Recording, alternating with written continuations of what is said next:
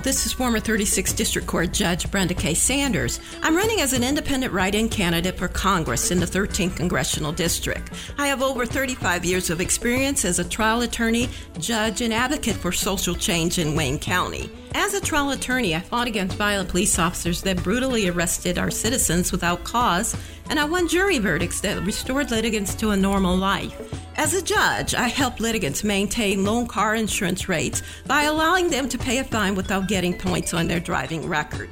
I will be a congressional watchdog and stand up for clean air and clean water in our environments. Go to the bottom of the names listed for U.S. Congress on your ballot, shade the oval, and write in the name Brenda K. Sanders. And I thank you for your write in vote for me, Brenda K. Sanders for Congress, on November 3rd, 2020. Please visit me at Brenda K. Sanders for Congress at Instagram.com. Paid for by the committee to elect Brenda K. Sanders, Independent for Congress.